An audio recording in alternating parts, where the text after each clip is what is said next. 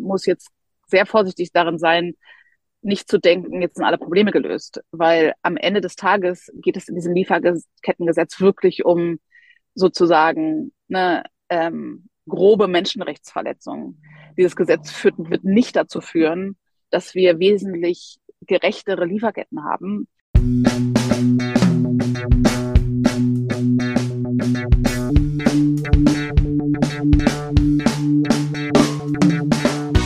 Moin und herzlich willkommen zu Fair Fashion Talk, deinem Podcast über faire und nachhaltige Mode.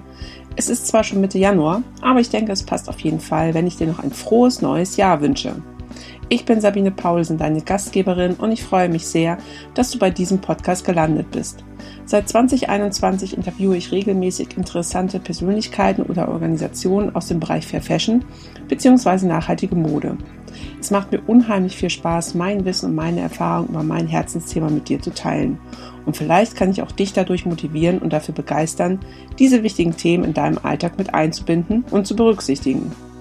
Lisa Jaspers ist Gründerin des Fair Fashion Labels Folk Days und hat 2018 eine Initiative unter dem Hashtag Fair by Law gestartet, um sich für ein Lieferkettengesetz in Deutschland stark zu machen. Seit dem 01.01.2023 ist das Lieferketten-Sorgfaltspflichtengesetz nun in Deutschland in Kraft getreten und ich rede mit Lisa darüber, welche Forderungen es mit sich bringt, für wen es gilt und welche Schwächen es hat, insbesondere im Vergleich zu Lisas ursprünglichen Forderungen. Was bedeutet es eigentlich für Unternehmen, eine Sorgfaltspflicht ihrer Lieferkette gegenüber zu übernehmen? Und was kann jeder Einzelne tun, um diese Forderungen zu unterstützen? Wenn du dran bleibst, wirst du auf jeden Fall die Hintergründe und Erwartungen dieses Gesetzes besser verstehen und vielleicht auch mehr darauf achten, was Brands bereits dafür tun. Hallo Lisa, herzlich willkommen zu meinem Podcast Fair Fashion Talk. Schön, dass du dir die Zeit genommen hast. Hi Sabine, schön, dass ich hier sein darf. ja, total gerne. Und ähm, ich würde vorschlagen, du stellst dich einmal erstmal vor, wer du bist, was du machst. Und genau, dann sprechen wir heute so ein bisschen schwerpunktmäßig über das Thema Lieferketten, über das deutsche Lieferketten-Sorgfaltspflichtengesetz. Aber mhm. erstmal bist du dran. Ich bin Lisa Jaspers. Ich habe vor neun Jahren ein Fair Fashion Label gegründet. Und zwar heißt es Folk Days. Und wir arbeiten mit Kunsthandwerker, innen äh, aus dem globalen Süden zusammen und interessieren uns sehr dafür, wie wir gemeinsam mit unseren ProduzentInnen Lieferketten gestalten können, die nicht nur transparent sind, sondern wo auch ein höchstmöglicher Wert vor Ort geschöpft oder kreiert werden kann. Und im Rahmen von dem meinen Tätigkeiten als Unternehmerin ähm, habe ich äh, eine Initiative gestartet, um mich für ein, also mit vielen anderen Menschen zusammen für einen, ein Lieferkettengesetz in Deutschland stark, stark zu machen, äh, unter dem Hashtag Fair by Law. Und genau, anderweitig, ich bin äh, immer sehr untriebig mit 100.000 Pro Projekten. Ich habe unter anderem in den letzten äh, drei Jahren zwei Bücher geschrieben. Einmal ein Businessbuch, das heißt Starting a Revolution, was wir von Unternehmerinnen über die Zukunft der Arbeitswelt lernen können. Äh, da bin ich Co-Autorin und ähm, letztes Jahr im Oktober kam raus oder im September kam raus Online Patriarchy, wo ich Herausgeberin und auch Autorin eines Kapitels bin. Genau, das eine Buch. So viel liegt, vielleicht zu mir. Äh, genau, das eine Buch liegt jetzt auch gerade schon bei mir. Das habe ich jetzt endlich auch mal angefangen, Starting äh, Revolution. Ähm, bin auch ganz gespannt. Also ich komme leider immer nicht so viel zum Lesen, aber ähm, ja, habe ich mir auf jeden Fall vorgenommen. Ähm, jetzt erstmal nochmal zu dir, Lisa. Äh, Fair Fashion. Ich glaube, du kommst ja eigentlich ursprünglich nicht unbedingt aus dem Textilbereich. Wie bist du denn dann so zu dem Thema Fair Fashion gekommen und dann auch dazu, dass du halt gleich wirklich deine eigene Marke Folk Days gegründet hast? Mhm. Also ich habe eigentlich Entwicklungsökonomie studiert und habe mich so mit Entwicklungshilfe und aber auch irgendwie Handelsströme in meinem Studium auseinandergesetzt und mein erster Job äh, war auch in die Richtung, also ich habe bei Oxfam gearbeitet mhm. ähm, und habe dann aber irgendwann für mich erkannt, auch ich habe danach noch in der Beratung gearbeitet, die viel so ne, mit, mit den äh, Regierungsorganisationen, die Entwicklungshilfe umsetzen, äh, gearbeitet hat. Und irgendwann hatte ich für mich selbst die Erkenntnis, dass die ganzen Initiativen oder auch Projekte, die ich gesehen hatte in Bezug auf Armutsbekämpfung, einfach oft nicht funktioniert haben aus sehr unterschiedlichen Gründen, ähm, aber vor allen Dingen, glaube ich, auch einfach, weil ein Charity-Ansatz einfach ganz oft nicht einhergeht mit einer, mit einer, äh, keine Zusammenarbeit auf Augenhöhe Und, ähm, und gleichzeitig hatte ich die Erkenntnis, dass es für mich, 2013 ist ja auch schon fast zehn Jahre her, damals ähm, einfach noch nicht so viele Marken gab und Produkte gab im nachhaltigen Bereich, die mir, mich ästhetisch angesprochen haben. Das hat sich natürlich mittlerweile zum Glück etwas geändert, aber genau, das heißt, Folkdays war quasi eine, wurde aus diesen beiden Grundintentionen geboren. Auf der einen Seite einen Weg zu finden, wie man äh, anders Wert, also Wertschöpfungsketten aufbauen kann und das andere halt einfach auch nochmal ästhetisch eine jüngere und designerfinere Zielgruppe anzusprechen mit einer frischeren Marke. Und das war so ein bisschen die, die Intention hinter der Gründung. Mhm. Und wie hast du dir dann so das Wissen dazu dann auch angeeignet? Also wie bist du da so rangegangen? Hast du dir noch ein paar ExpertInnen irgendwie gesucht oder hast du dich da irgendwie schlau gelesen oder dich ausgetauscht? Also ich bin in der Tendenz jemand, der eher viel mit Leuten spricht und, und so lernt. Ähm, ich habe auch natürlich äh, ja mich dazu im Studium vor allen Dingen eingelesen, aber ähm, es gibt ja gar nicht so unfassbar viel Literatur ähm, jetzt mit speziellen dazu, also ne, im Lieferkettenbereich mhm. nur welche, die dann vielleicht auch sehr technisch sind. Ich habe das sehr viel Learning by Doing mäßig gemacht und vor allen Dingen halt auch ähm, einfach viele Sachen auch anders gemacht von Anfang an, weil ich halt von einem ganz anderen Punkt gestartet bin. Ich wollte ja nie ein Fair Fashion Label gründen, sondern die Idee war, wie kann das Unternehmen ein Vehikel für ähm, Umverteilung oder auch soziale Veränderung sein und was braucht es dann? Und ich glaube, das ist immer noch sehr stark in unserer Folkdays DNA drin, dass wir so arbeiten. Also es ist noch mhm. nie, es ging noch nie, also unsere höchste oder oberste Intention oder wichtigste Intention war noch nie ähm, maximal viel Umsatz, sondern maximal viel Impact. Und ähm, am Ende des Tages, wenn wir nicht den Impact kreieren können, den wir kreieren wollen, dann muss es Folkdays auch nicht geben. Und ich glaube, dadurch ist sind viele Entscheidungen auch im Alltag bei uns im Unternehmen einfach ganz anders als in vielen anderen Unternehmen. Und da bin ich auch sehr froh drüber. Hm, ja, klar, ist ein ganz, ganz anderer Ansatz, den ihr halt hm. dann nutzt, ne, um das umzusetzen. Und ähm, genau, du hattest eben schon die Petition Hashtag ähm, Fair by Law ähm, mhm. 2018 hattest du die ins Leben gerufen und mhm. die ja eigentlich wirklich die Basis ist von dem Lieferketten-Sorgfaltspflichtengesetz, was wir jetzt seit dem 1.1. in Deutschland haben. Ähm, was waren denn da damals so deine Forderungen ähm, bei der Petition? Also vielleicht nochmal für den Kontext. Ähm, es gab damals auch schon unterschiedliche, gerade NGOs und auch Organisationen, die zum gleichen Thema gearbeitet haben. Das Problem war damals so ein bisschen, dass es dazu relativ wenig Öffentlichkeit gab und ähm, ich dann ne, als Unternehmerin oft auf irgendwelchen Panels saß und wir dann darüber diskutiert haben, müssen jetzt Unternehmen sich anders verhalten oder Konsumentinnen sich anders verhalten und irgendwann ich habe ja auch Politik studiert sozusagen, war dann für mich die Frage irgendwie voll relevant, was macht eigentlich die Politik in Bezug darauf? Weil bei, ähm, bei, bei Produktionsbedingungen geht's ja sehr, sehr schnell dann um Menschenrechte mhm. und eigentlich ist es ja was, was auf einer politischen Ebene geregelt werden muss. Und dann, genau, habe ich mich angefangen damit zu beschäftigen. Die Grünen waren damals relativ aktiv schon in Bezug darauf und, ähm, und habe dann eine Petition gestartet, wo wir im Endeffekt äh, erstmal sehr grob ein Lieferkettengesetz gefordert haben, was Unternehmen dafür haftbar macht, was in ihren Lieferketten auch außerhalb der EU passiert.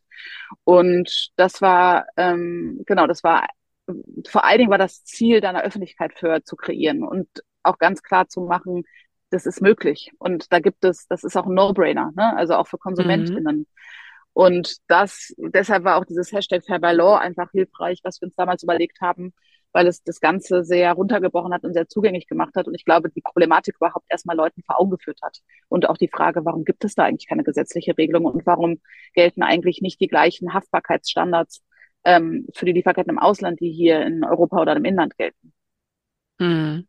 Ja, das stimmt. Also da hat man wieder so dieses Thema Transparenz und Kommunikation. Ne? Das ist halt mhm. einfach total wichtig, dass man es halt mal aufzeigt, weil äh, die wenigsten denken irgendwie da dran und auch, ähm, ja, obwohl es schon 2018 war und äh, schon vier Jahre später, nee, ähm, fünf Jahre später nach dem Rana Plaza Unglück auch, mhm. hatten dann viele noch gar nicht wieder irgendwie, ja, was dazugelernt. Mhm. Ähm, genau, seit dem ersten ersten haben wir jetzt das deutsche Lieferkettensorgfaltspflichtengesetz. Ähm, für wen ist das eigentlich dann relevant?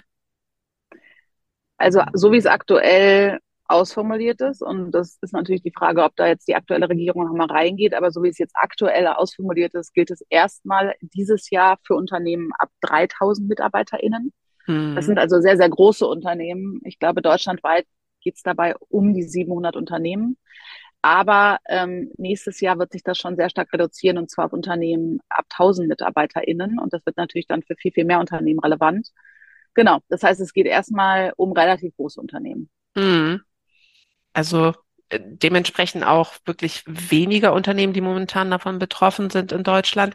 Und gut, mhm. was man an, oder ich vergesse es halt tatsächlich auch, es ist tatsächlich auch nicht nur für die Textilbranche, ähm, genau. sondern für alle Industriebranchen. Mhm. Aber natürlich haben wir heute auch den Fokus auf Textilien, ähm, weil das einfach auch ein großer Bestandteil einfach ist und ähm, weil da die Transparenz oft einfach noch nicht so gegeben ist. Ähm, Könntest du dann jetzt sagen, ähm, welche, also entsprechend der Forderung von eurer, eurer Petition von damals, was wurde da jetzt wirklich übernommen? Wurde das wirklich als Vorlage auch ein bisschen genutzt oder ähm, sagst du jetzt, hm, okay, eigentlich haben wir uns das ein bisschen anders gedacht, wie das umgesetzt wird? Also ich glaube, als Vorlage wurde vor allen Dingen eine Ausarbeitung ähm, von der Initiative Lieferkettengesetz genutzt. Das waren über 100 NGOs, die sich da zusammengetan hatten. Aber am Ende ist es natürlich auch immer ein Thema. Das ist halt, also ich muss ganz ehrlich sagen, in diesem ganzen Prozess bin ich auch nochmal sehr desillusioniert worden in Bezug auf die Politik, weil am Ende des Tages waren da teilweise wirklich auch irgendwelche Wirtschaftsverbände an der Ausformulierung des Gesetzes mit involviert und ähm, das ist natürlich, genau, also das heißt, es gab sehr, sehr starke sozusagen äh, Kräfte, die für ein sehr weiches Gesetz gepusht haben. Und das kam vor allen Dingen aus dem Wirtschaftsministerium unter Altmaier damals. Und dann gab es auf der anderen Seite ähm, die Ministerien, die für ein weitreichenderes Gesetz gepusht haben. Das war das ähm, Arbeitsministerium, also BMAS und das ähm, BMZ für ähm, Ministerium für Entwicklung und Zusammenarbeit. Und genau, am Ende ist es eine Kombination aus unterschiedlichen Interessen geworden also ich muss sagen, es ist einfach mega gut, dieses Gesetz zu haben, weil es ist ein, das ist ein, das ist ein Diskurswechsel. Ne? Das ist einfach, es gibt jetzt ein Gesetz, was Unternehmen dafür haftbar macht, was in ihren Lieferketten im Ausland passiert. Und das ist ein Gamechanger auf vielen Ebenen. Und gleichzeitig gibt es schon auch Stellen, wo wir, aber auch alle anderen, die sich für ein starkes Lieferkettengesetz eingesetzt haben, auch enttäuscht waren von der aktuellen Fassung. Das eine Thema hatten wir gerade schon erwähnt, da geht es um die Größe der Unternehmen. Ähm, zweites Thema ist das Thema zivilrechtliche Haftung. Da geht es darum, äh, dass wir eigentlich äh, ein Gesetz wollten, wo Unternehmen auch zivilrechtlich haftbar gemacht werden, wenn sie, wenn es zu Verstößen kommt. Ähm, und das ist leider rausgeflogen. Das heißt, es gibt Bußgelder, aber es gibt, es kann nicht sozusagen zivilrechtlich äh, ein Unternehmen in Haftung genommen werden. Und ein weiteres Thema ähm, was auch noch problematisch ist, ist, dass es, äh, da geht es um die Tiefe der Lieferkette. Also wir hätten uns gewünscht, als in, also für ein Gesetz, dass es maximal tief geht. Das heißt, ähm, man spricht da von Tiers, also von, wie sagt man das auf Deutsch? Stufen, Fleisch. Stufen, genau, Stufen genau, mhm. genau. Und äh, das aktuelle Lieferkettengesetz ähm, umfasst die erste Stufe, also Tier One. Das heißt, das sind die direkten Zulieferer von den Unternehmen man kann sich natürlich vorstellen, dass an vielen Produkten ne, dass die Lieferketten sehr tief sind. Das heißt, da gibt es dann irgendwie sehr, sehr viele Stufen und äh, natürlich auch immer eine Möglichkeit, das ganze Thema zu umschiffen, indem man dann einfach nochmal ein Unternehmen gründet, was einfach nur Produkte einkauft und wieder verkauft, um dann nicht in die Tiefe prüfen zu müssen. Also das heißt, es gibt da viele Schlupflöcher für Unternehmen. Und ähm, genau, gleichzeitig ist mit diesem, also gibt es so ein paar ganz schlaue Sachen, die da ein paar schlaue Menschen rein ähm, reinklamüsert haben. Und da bin ich auch immer noch sehr erstaunt drüber, dass es durchgegangen ist. Also zum Beispiel in Bezug auf diese Lieferkettentiefe gibt es eine Klausel, die sagt, in problematischen, risikobehafteten Industrien, in denen schon klar ist, dass es äh, oder schon belegt ist, dass es zu, zu Menschenrechtsverletzungen gekommen ist in der Vergangenheit, ähm, gibt es, äh, muss man sozusagen proaktiv tiefer gehen in die Lieferkette. Und das ist natürlich ganz spannend, weil in den Bereichen, die uns interessieren, ist es natürlich ganz häufig so, dass da schon Menschenrechtsverletzungen äh, sehr transparent und offen gelegt wurden. Ne? Also es ist total klar, dass auf Kakaoplantagen immer noch zu Sklavenarbeit kommt. Es ist total klar, dass in Kobaltminen im Kongo ähm, ne, der Grundstoff, den wir für unsere Lithiumbatterien brauchen, es tagtäglich zu Menschenrechtsverletzungen kommt. Und das heißt, jetzt wird es total spannend sein zu sehen, wie wird das Ganze dann auch umgesetzt und wer ähm, mahnt die Unternehmen dann ab oder wie, ne, wie kommt dann auch sozusagen, ja, wer, wie wird das sozusagen umgesetzt? Sind das NGOs, die da sich irgendwie dann ähm, ne, die Unternehmen dann anzeigen oder das ist, das ist jetzt alles ganz spannend zu beobachten, wie das jetzt in der Umsetzung stattfinden wird, weil du hast ja gerade auch gesagt, es ist ja gerade ein paar Tage erst in Kraft getreten, das Gesetz. Und ich glaube, selbst wenn man mit NGO-VertreterInnen spricht, die sich da im Detail sehr, sehr viel mit befasst haben, die sagen auch so ein bisschen, so ja, mal schauen, was jetzt passiert. Mhm. Ja, das ist natürlich dann auch wieder so ein schwieriger Ansatz. Ne? Mal schauen, äh, ja. was passiert, dann wird wahrscheinlich nichts ja. passieren, äh, ja. wenn da nicht der Druck hinter ist. Und vor allem auch die Definition von, ich weiß jetzt den Wortlaut nicht mehr ganz, den du eben hattest, ähm, Risiko, behaftetes Land oder äh, mhm. Produktionskette. Genau, wie definiert man das? Also worauf bezieht es sich? Da müsste es eigentlich ja auch dann klare Vorgaben geben, damit sich dann dementsprechend auch die Unternehmen dann angesprochen fühlen, fühlen, mhm. die dort dann auch produzieren. Sonst, äh, ja, denke ich, kann man sich da dann wahrscheinlich auch wieder ganz, ganz schnell irgendwie raushalten. Das ist natürlich echt schwierig. Ja, das stimmt genau, das ist auch natürlich auch an vielen Stellen einfach ein bisschen unklar formuliert. Gleichzeitig gibt es ein paar Sektoren und auch ein paar Themen, wo man sagt, okay, egal wie doll man das jetzt dreht, da kann man nicht ernsthaft sagen, da ist das Risiko nicht klar. Und mhm. zum Beispiel, ich finde es im Textilbereich, bin ich total gespannt, was passieren wird mit ähm, mit Zwangsarbeit in China, ne? weil das ist mhm. ja auch mhm. mittlerweile durch und durch belegt, dass das ein Riesenproblem ist, sowohl in der Weiterverarbeitung, aber auch schon auf den Plantagen und ein sehr großer Teil der Baumwolle aus China, aus dieser Provinz kommt, wo es ganz viel zu Zwangsarbeit kommt. Und das wird jetzt also genau, das wird jetzt einfach total spannend sein zu sehen, wie sich die Unternehmen da auch, ähm, wie die damit umgehen. Und mein, meine Befürchtung wäre, dass viele erstmal damit okay sind, ähm, Bußgelder zu zahlen, bevor sie im Detail sich die Lieferketten wirklich Ne, weil, also, mhm. wenn man ehrlich ist, muss sich in China die Textilproduktion komplett umstellen. Oder die mhm. Unternehmen können eigentlich da nicht mehr sourcen. Und da denke ich, wird es wahrscheinlich eher erstmal im Übergang darauf hinauslaufen, dass die Unternehmen einfach hoffen, dass sie nicht erwischt werden. Wenn sie erwischt werden, müssen sie Bußgelder zahlen. Aber ähm, ne, das ist einfach eine ganz einfache Milchmädchenrechnung oder Milchjungenrechnung für die dann ist. Ähm, am Ende des Tages muss man es sehen und das ist halt, wie gesagt, auch der Punkt, wo man einfach gucken muss, wie, ja, wie stellen sich da NGOs auf und wie weit wird das Gesetz auch vielleicht nachgebessert, wenn man dann merkt, so, ah, okay, da gibt's Schlupflöcher, die einfach keinen, keinen Unterschied machen. Ich kann sozusagen, ich habe jetzt von ein, zwei Leuten in relativ großen Unternehmen gehört, die schwierige Lieferketten haben oder die ne, zwar bemüht sind, aber immer noch auch einfach schwierige Produkte herstellen. Das ist jetzt nicht im Textilbereich. Da habe ich jetzt interner bekommen, dass die sich schon ganz schön in die Hose machen. Ne? Also das ist mhm. da schon dass es da schon Bewusstsein gibt für, okay, jetzt gehen wir halt ein Risiko ein. Ab diesem Jahr gehen wir echt ein Risiko ein und mal gucken, ne, wer uns auf die Schliche kommt und ob wir das wirklich so weitermachen können oder ob, ob wir da nicht irgendwie auch uns anders absichern müssen. Also genau, das ist, glaube ich, jetzt gerade einfach ganz spannend zu, zu beobachten erstmal. Und das ist ja auch in allen Ländern, wo es vergleichbare Gesetze gibt, immer interessant zu sehen, okay, was passiert da dann eigentlich? Ne? Also in Frankreich gibt es relativ wenig Fälle, äh, die vor Gericht kommen äh, von, von Verletzungen in Unternehmen. Und da fragt man sich natürlich auch, liegt es daran, dass die Unternehmen alle sich so top verhalten oder ne, welche Mechanismen führen dann dazu? Und genau, ich hoffe einfach, dass dann an der Stelle äh, nachgebessert wird, wo es passieren muss. Gleichzeitig können wir ja auch sehen, was die FDP gerade in der aktuellen Politik für eine Position vertritt und unter der FDP oder mit einer FDP in der aktuellen Regierung glaube ich nicht, dass es eine Nachbesserung von diesem Gesetz geben wird. Mhm. Ja, es sind eigentlich auch erstmal so Learnings, die man damit ähm, irgendwie so ein bisschen durchleben oder praktizieren muss. Ne? Also es ist Voll. ja auch ist gut, dass man es hat, weil äh, wenn man halt dann noch jahrelang mit rumdümpeln würde und sagen würde, ja, passt das jetzt so oder so, oder müssen wir da genau. noch was ändern? Ähm, man muss es ja einfach jetzt mal ausprobieren, wie es funktioniert mhm. und wie du schon sagst, dann gegebenenfalls nachjustieren. Aber dann mhm. äh, weiß man auch erstmal, was man halt wirklich auch umsetzen muss mhm. ähm, wovon man dann spricht. Genau. Ähm, das Thema halt, äh, großes Thema ist natürlich beim Lieferketten-Sorgfaltspflichtengesetz, das ist auch mal so ein langes Wort, ähm, mhm. die Menschenrechte. Ähm, mhm. Hast du da mal so ein paar Beispiele, du hattest eben schon Zwangsarbeit erwähnt, ähm, mhm. worauf ähm, müssen die Unternehmen noch achten und welche Umweltbelange werden auch mit dem Gesetz noch ähm, abgedeckt?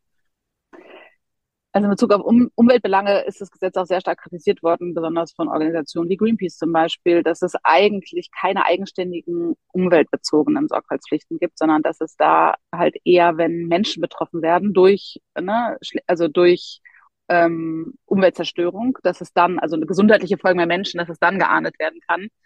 Ähm, das ist auch enttäuschend. Also da hätte man sich auf jeden Fall auch mehr, haben wir uns auch mehr gewünscht. Ähm, genau. Ansonsten, das ist halt auch nochmal wichtig für den Hinterkopf, glaube ich. Und ich sage das auch immer sehr bewusst, weil ich glaube, man muss jetzt sehr vorsichtig darin sein, nicht zu denken, jetzt sind alle Probleme gelöst. Weil am Ende des Tages geht es in diesem Lieferkettengesetz wirklich um sozusagen ne, ähm, grobe Menschenrechtsverletzungen. Dieses Gesetz führt, wird nicht dazu führen, dass wir wesentlich gerechtere Lieferketten haben. Ähm, die absolute schlimmsten Ausbeutungsformen werden damit wahrscheinlich weniger werden, hoffentlich. Und das ist, glaube ich, was, was mir auch immer sehr wichtig ist, dass wir nicht denken, nur weil wir dieses Gesetz haben, können wir uns jetzt zurücklehnen, sondern das ist eine Veränderung im Narrativ, das verschiebt die, ähm, das verschiebt das Bewusstsein und auch die Verantwortung auf jeden Fall. Aber wir müssen trotzdem weiter kämpfen an vielen Ebenen und Ecken durch unsere eigenen Unternehmen, aber auch durch den Diskurs, dass wir wirklich auch Lieferketten uns nochmal ganz anders anschauen und sagen, die meisten Lieferketten, egal ob jetzt im fernen oder nicht fernen Bereich, sind immer noch im Grunde so strukturiert, dass der größte Profit hier im globalen Norden erwirtschaftet wird. Und wir brauchen einfach da auch eine ganz andere Sicht auf Lieferketten. Ähm, und ich glaube, da wird das Lieferkettengesetz sehr wenig zu beitragen, sondern im Endeffekt ist es eher so ein, ja, ein Versuch von den die schlimmsten Dinge abzuwenden ähm, und sicherzustellen, dass nicht Menschen sterben, so ungefähr. Mm, mm. Ne? Aber darüber hinaus äh, können wir davon nicht so viel erwarten. Kennst du schon Yesango, The New Fair? Das ist unser Online-Shop für nachhaltige Produkte. Mit Yesango möchten wir nachhaltigen Brands eine weitere Plattform bieten, ihre Geschichte zu erzählen und dir wertvolle nachhaltige Produkte vorzustellen. Du findest neben Fair Fashion, nachhaltigen Schmuck, Schuhe, auch innovative und kreative Home- und Lifestyle-Artikel. Wir legen sehr viel Wert auf Transparenz und daher ist es uns wichtig, dir die Marken und deren Produkte mit interessanten Informationen vorzustellen und dich somit bei deinem bewussten Konsum zu unterstützen. Das ein oder andere Brand hast du vielleicht auch schon einmal in einem Interview in meinem Podcast gehört. Schau doch einfach mal vorbei. Vielleicht findest du bei Yesango dein neues Lieblingsbrand. Den Link findest du in den Show Notes vielleicht auch einfach, wie du eben schon sagst, Bewusstsein halt stärken, zu sensibilisieren. Erstmal auch an die EndkonsumentInnen halt auch, dass die auch das Verständnis mehr dafür haben und dass die Unternehmen halt wirklich dann mal auch ansetzen und ähm, ja, Maßnahmen halt auch umsetzen. Ähm, mhm. Ich glaube, ja, irgendwo anzufangen, wie gesagt, das glaube ich schon mal ganz richtig.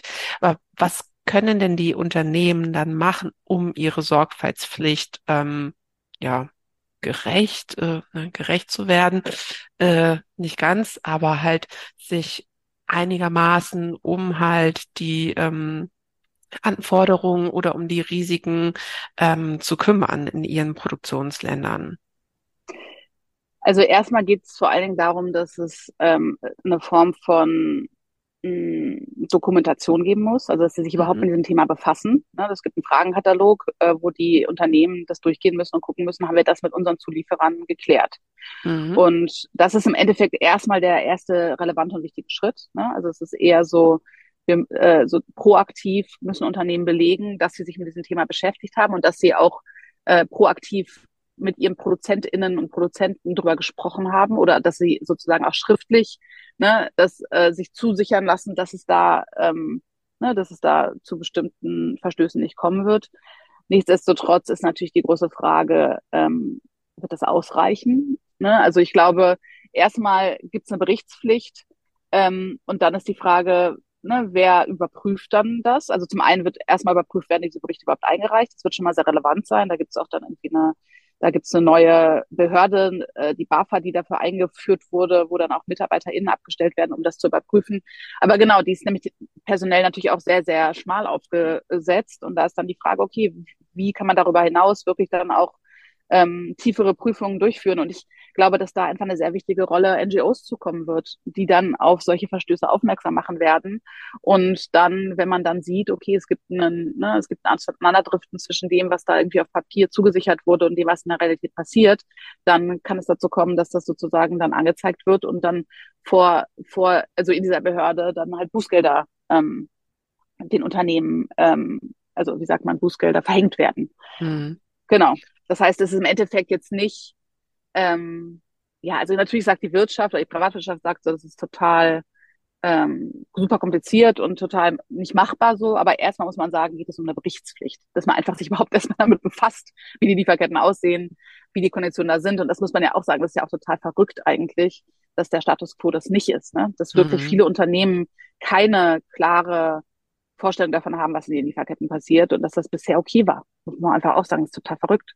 Ja, absolut. Ja, und das wäre jetzt auch so meine Frage, genau, so ein Fragebogen ist ja mal dann schön und gut, aber äh, genau, wer prüft das wirklich, ähm, dass die Antworten, die da dort dann gegeben worden sind von den Unternehmen, ähm, dass die dann auch wirklich korrekt sind? Also das wäre jetzt so meine was ich meine Befürchtung, ähm, so Papier ist dann ja irgendwie geduldig, dass man dann mhm. ja halt halt da viel reinschreiben kann, was gar nicht irgendwie dann vielleicht der Wahrheit entspricht. Und mhm. das, glaube ich, ist halt auch noch wirklich ein ganz komplexes Thema. Also gehen, geht die BAFA dann, was war es noch, ähm, die Behörde für Ausfuhrkontrolle und Oh, ich vergesse es auch irgendwann äh, mal wieder. Ich, Bundesamt für Wirtschaft und Ausfuhrkontrolle. Genau, danke schön. Ja. genau.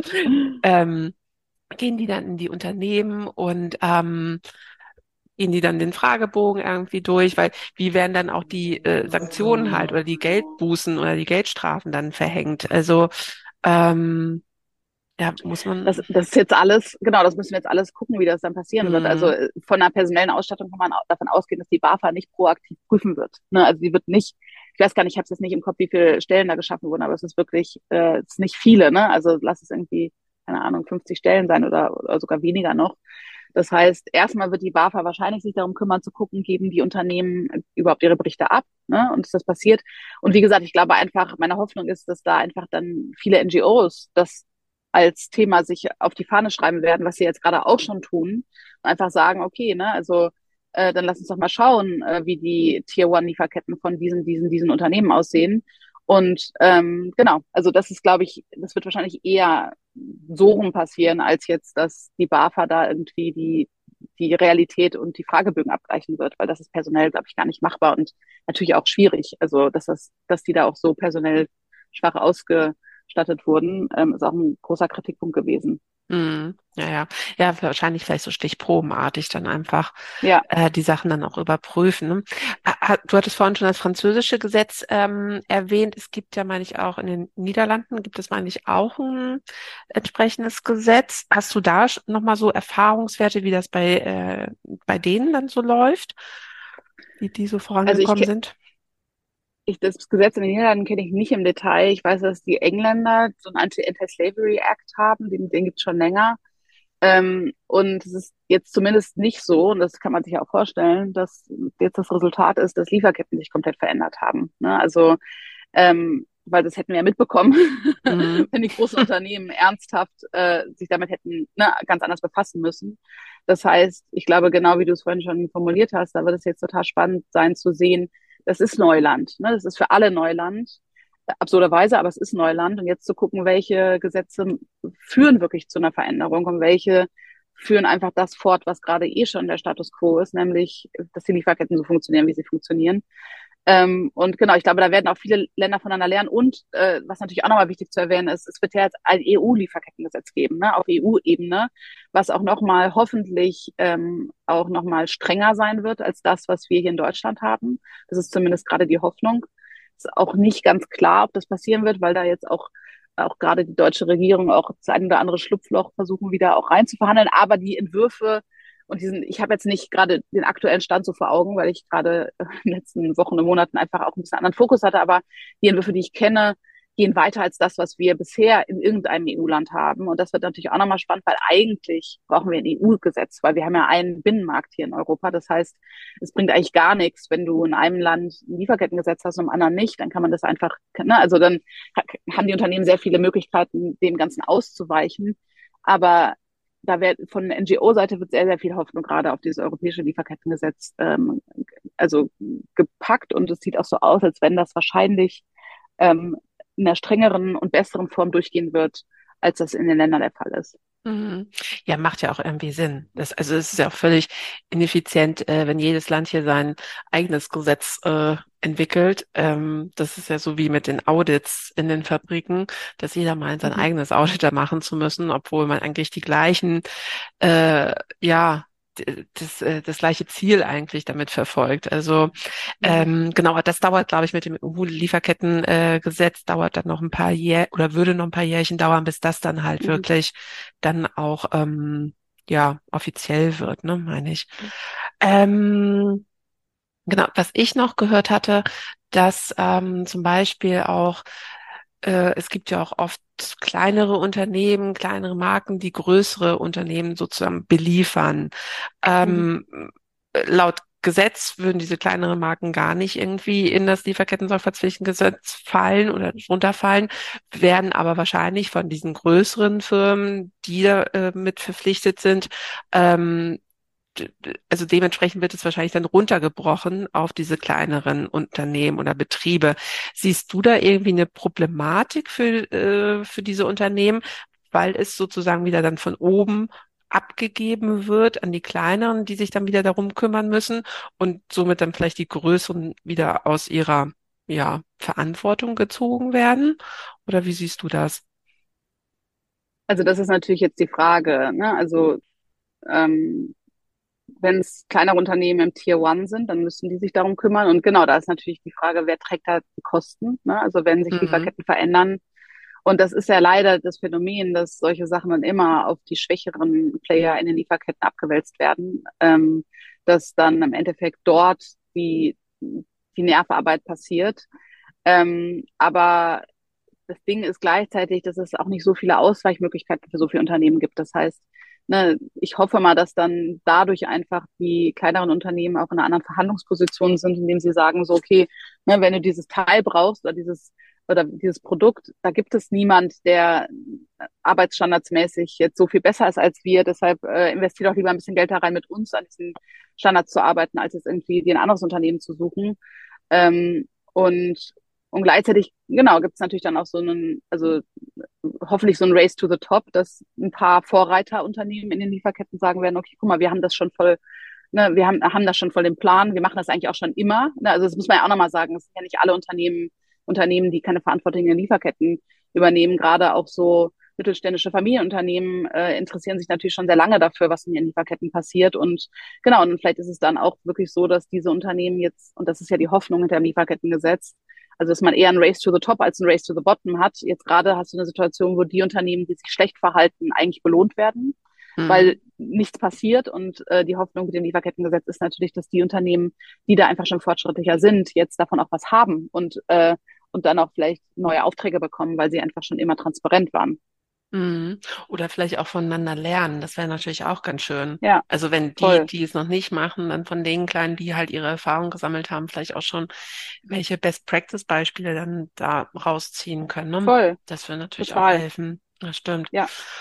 Und ähm, Genau, du hattest vorhin auch die Initiative, die äh, fürs Lieferketten-Sorgfaltspflichtengesetz erwähnt. Da gab es ja damals auch eine Petition ähm, mhm. die online war, die jeder unterschrieben hatte, weil das wäre halt ja auch nochmal ganz interessant. Ähm, auch für die für das EU ähm, LKSG gibt es jetzt auch, meine ich, eine Petition. Also kann mhm. sich jeder ja. persönlich eigentlich auch dafür einsetzen und engagieren, äh, diese Forderung halt auch voranzubringen. Ähm, Gibt es sonst genau. noch irgendwelche Maßnahmen, die man als einzelne Person machen kann, um halt ähm, ja sich einzubringen, um die Forderungen stärker zu machen? Ähm, was kannst du da noch so empfehlen? Genau, also einmal, wie du schon erwähnt hast, diese Petition auf EU-Ebene, da werden wir jetzt auch nochmal, da arbeiten wir gerade dran, auch nochmal einfach eine Kampagne in Deutschland zu starten, weil da brauchen wir auch einfach sehr, sehr viele Unterschriften, um auch Gewicht zu haben auf EU-Ebene. Ähm, und dann geht es natürlich auch darum, immer wieder als Konsumentin und Konsument zum einen, ja, wenn man einfach einkauft in Unternehmen auch zu fragen, ne, wo wird es produziert? Also einfach Unternehmen bewusst zu machen, dass es nicht mehr egal ist, dass es äh, ein Thema ist und dass man sich auch dafür interessiert als Konsumentin. Und dann vielleicht auch, ich meine, das ist natürlich immer das Thema, hat man die Möglichkeit, ähm, natürlich bei Unternehmen nicht mehr zu kaufen, die halt, ja, die einfach da intransparent sind und vielleicht auch ähm, damit durchgekommen sind bisher.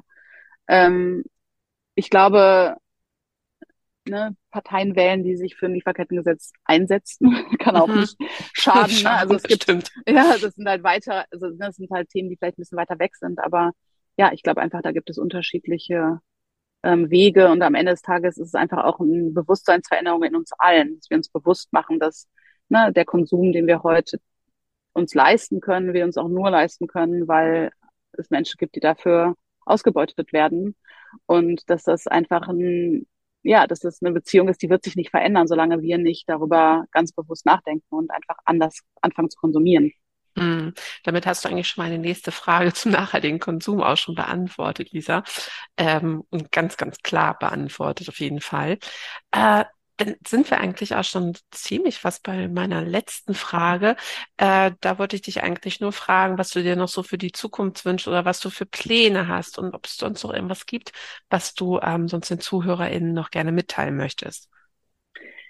Also was ich mir wünsche, ist auf jeden Fall auf der EU-Ebene ein sehr gutes Lieferkettengesetz. ähm, das kann man schon mal sagen. Aber was ich mir darüber hinaus wünsche, ist, dass wir einfach anfangen, einen ganz ehrlichen Diskurs darüber zu haben, dass unsere Lieferketten vor allen Dingen unsere, unsere internationalen Lieferketten immer noch sehr auf einem postkolonialistischen Weltbild basieren, wo, und das habe ich vorhin auch kurz erwähnt, der Profit selbst in nachhaltigen und selbst in fairen Lieferketten, der Hauptprofit immer noch im globalen Norden erwirtschaftet wird.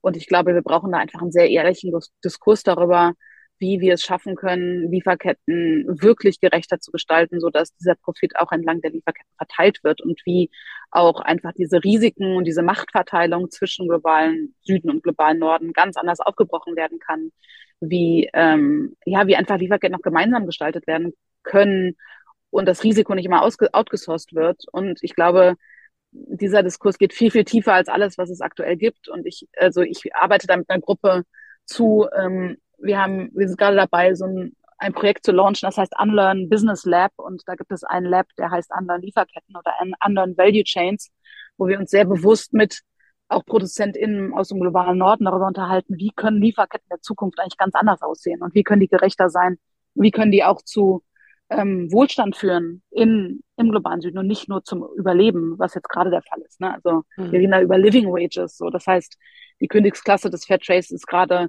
dass Menschen davon leben können. Aber damit würden wir uns ja nie zufrieden geben. Und die Frage ist, was braucht es, damit es nicht nur um Überleben geht, sondern um eine Wohlstandsentwicklung. Und ich glaube, das sind einfach Themen, wo wir gerade erst anfangen, uns mit zu befassen, aber wo wir einfach ganz viel Potenzial sehen und ganz viel Ehrlichkeit und Selbstreflexion auch von uns im globalen Norden äh, passieren muss. Absolut. Ja, ja, existenzsichernde Löhne wird die nächste Folge sein, über die hm. ähm, ich mit der Karina Bischoff dann spreche. Schon mal so ein kleiner Teaser hier. Cool. ähm, mhm. Genau. Ja, äh, Lisa, wenn du jetzt nicht noch irgendeine wichtige Message hast, die du noch rüberbringen möchtest, dann sind wir tatsächlich schon am Ende des Interviews. ähm, schön. Weiß ich, gibt es noch irgendwas, was dir auf dem Herzen liegt oder? Nee, aber es hat Gut. mir sehr viel Spaß gemacht. Das freut mich. Dann mhm. ähm, bedanke ich mich ganz herzlich für deine Zeit und ähm, wünsche noch einen schönen Tag und wir bleiben auf jeden Fall im Austausch, denke ich. Super, sehr gerne. Alles klar. Bis Schönen dann. Tag dir. Jo. Bis dann. Tschüss. Ciao. Das war Fair Fashion Talk, der Podcast rund um das Thema nachhaltige Mode. Es bleibt spannend. Können die Unternehmen die geforderte Sorgfaltspflicht anwenden und entsprechend umsetzen? Wie kann das geprüft werden und was passiert, wenn ein Unternehmen seiner Sorgfaltspflicht nicht nachkommt? Es wird sich zeigen, aber ich verspreche dir, dass ich dich diesbezüglich auf jeden Fall auf dem Laufenden halten werde. Wenn dir diese Folge gefallen und dich inspiriert hat, dann freue ich mich, wenn du Fair Fashion Talk abonnierst, eine Bewertung hinterlässt und ihn in deinem Netzwerk teilst. Weitere Informationen findest du in den Shownotes und auf www.fairfashiontalk.de. Gerne kannst du mir auch deine Fragen und Anregungen zusenden.